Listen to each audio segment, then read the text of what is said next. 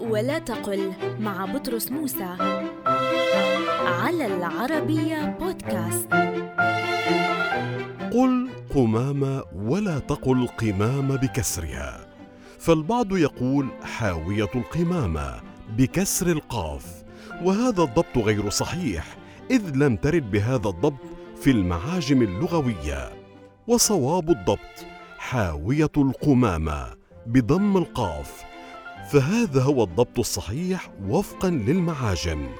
وهذا الضبط مضطرد في الأشياء التي تدل على بقايا الأشياء مثل حكاكة القدر ونشارة الخشب وزبالة إلى آخره.